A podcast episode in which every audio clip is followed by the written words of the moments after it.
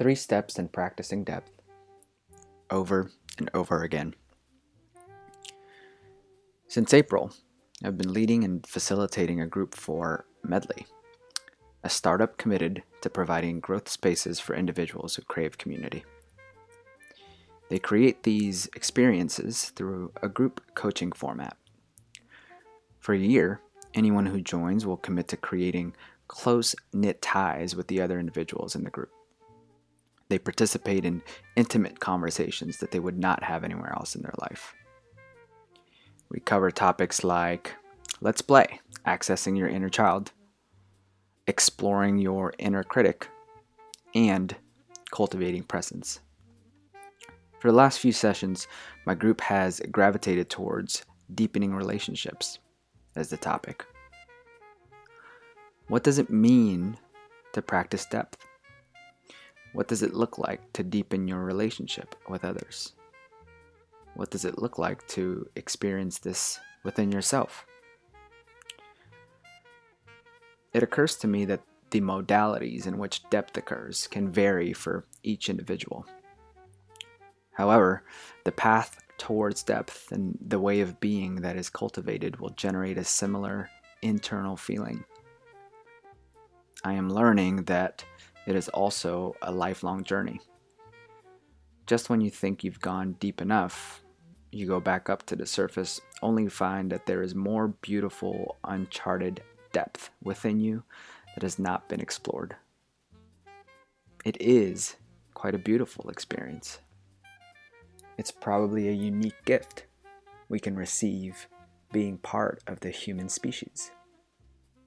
But damn it, it can be hard sometimes. When I speak of modalities in which you can experience depth, I mean the context of your life.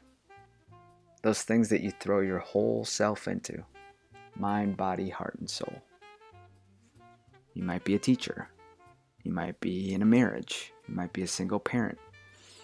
You might be divorced and putting yourself back together. You might find yourself in a profession that you love. You might be an entrepreneur creating an innovative business. You might be an artist. You might be a writer. As I said, the modality varies, but the dedication required is that of an, quote, expensive love, as Barbara Brown Taylor writes. It's the hero's path. It's the path to wholeness and fullness, but it's also the path that will require more than you're ready to give, seemingly at different points of the journey. I've found this in the pro- profession I've chosen. I've found this in marriage. I've found this in parenthood. Isn't it true that when we give ourselves to something, it will require more of us than we're ready to give? That's why it's called expensive love. It's a deep love that will expand you, but paradoxically, it will also require surrender. It will require you to dig deep and rediscover a hidden well that is infinite by nature. Finding this infinite well within requires inner work. Doesn't mean you give of yourself to others that you abandon who you are. In fact, it's quite the opposite. It's the lifelong repeated discovery and remembering of who you truly are, your original wholeness, that will empower you to pay for this expensive love. This path requires courage.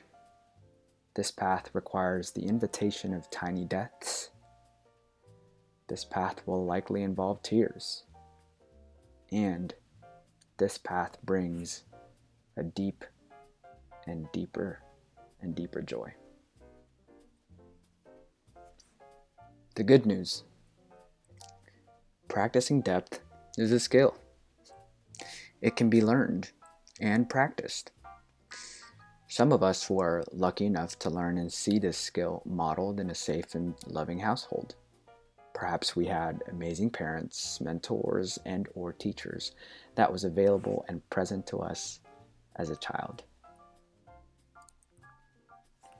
Most of us, though, even if we had amazing and loving early holding environments, we will still need to spend our adult life cultivating this skill.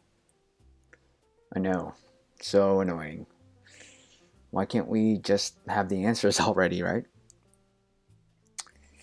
If we want depth, the reality is we have to learn it for ourselves as adults. So, how do we learn this skill? The first step is building awareness of where you're at, being ruthlessly honest with yourself. Do you want this? Why do you want this? What are you wanting to feel? Is this what you really want? You can be in this step for days, weeks, months, or years, which means building awareness also means developing graciousness towards yourself. Journaling is also greatly valuable here. Building awareness is probably the biggest and most important step, too. Slowing down and holding space for awareness is key. The second step is the process of learning the skill.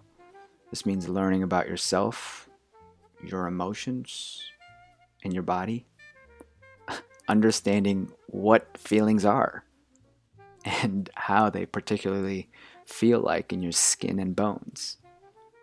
Slowing down to learn what joy, loneliness, anxiety, boredom, feeling trapped, etc., really feel like for you. Slowing down to learn how to express these things via language or movement. This step is about learning to feel safe within yourself. A good book to consider is The Body Keeps the Score. This book is about trauma, but you don't have to have gone through trauma to find value in reading this book. The third step is stepping out, finding safe places to share yourself, finding safe people who will hear you and see you, being able to say to someone, I feel dot dot dot, and then sharing your story. Caveat These steps are not meant to be taken in a linear way. They are dynamic and can happen simultaneously. They are cyclical in nature too. It's truly a lifelong journey if you decide that it's what you want for yourself. For most of recent human history, we have been conditioned to have a fragmented slash band aid approach to our well being. I believe that part of what the pandemic has revealed is that we cannot approach this work from that old perspective anymore. We cannot wait until crisis mode to start this work.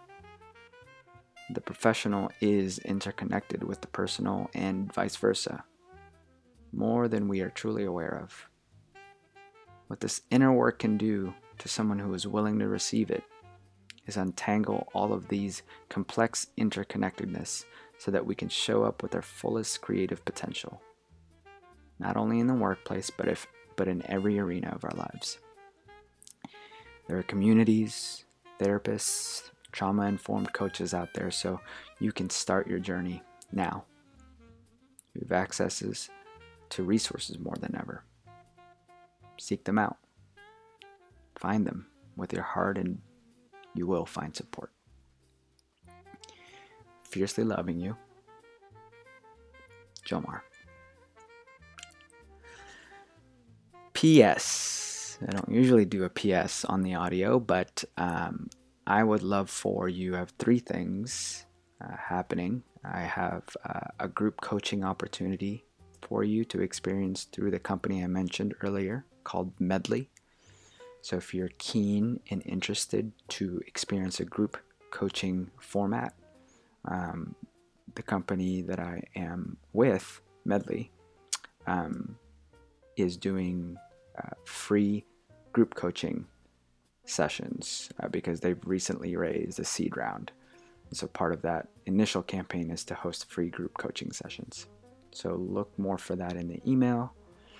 Uh, I'm also uh, still recruiting for a men's group to start next year. So if you or anyone you know is interested, look for that in the email as well. Uh, there's more links and info there. And then, uh, if you are interested in um, experiencing my one on one coaching. And there's more info in the email as well. May you have a good week, and I wish you lots of love. Bye.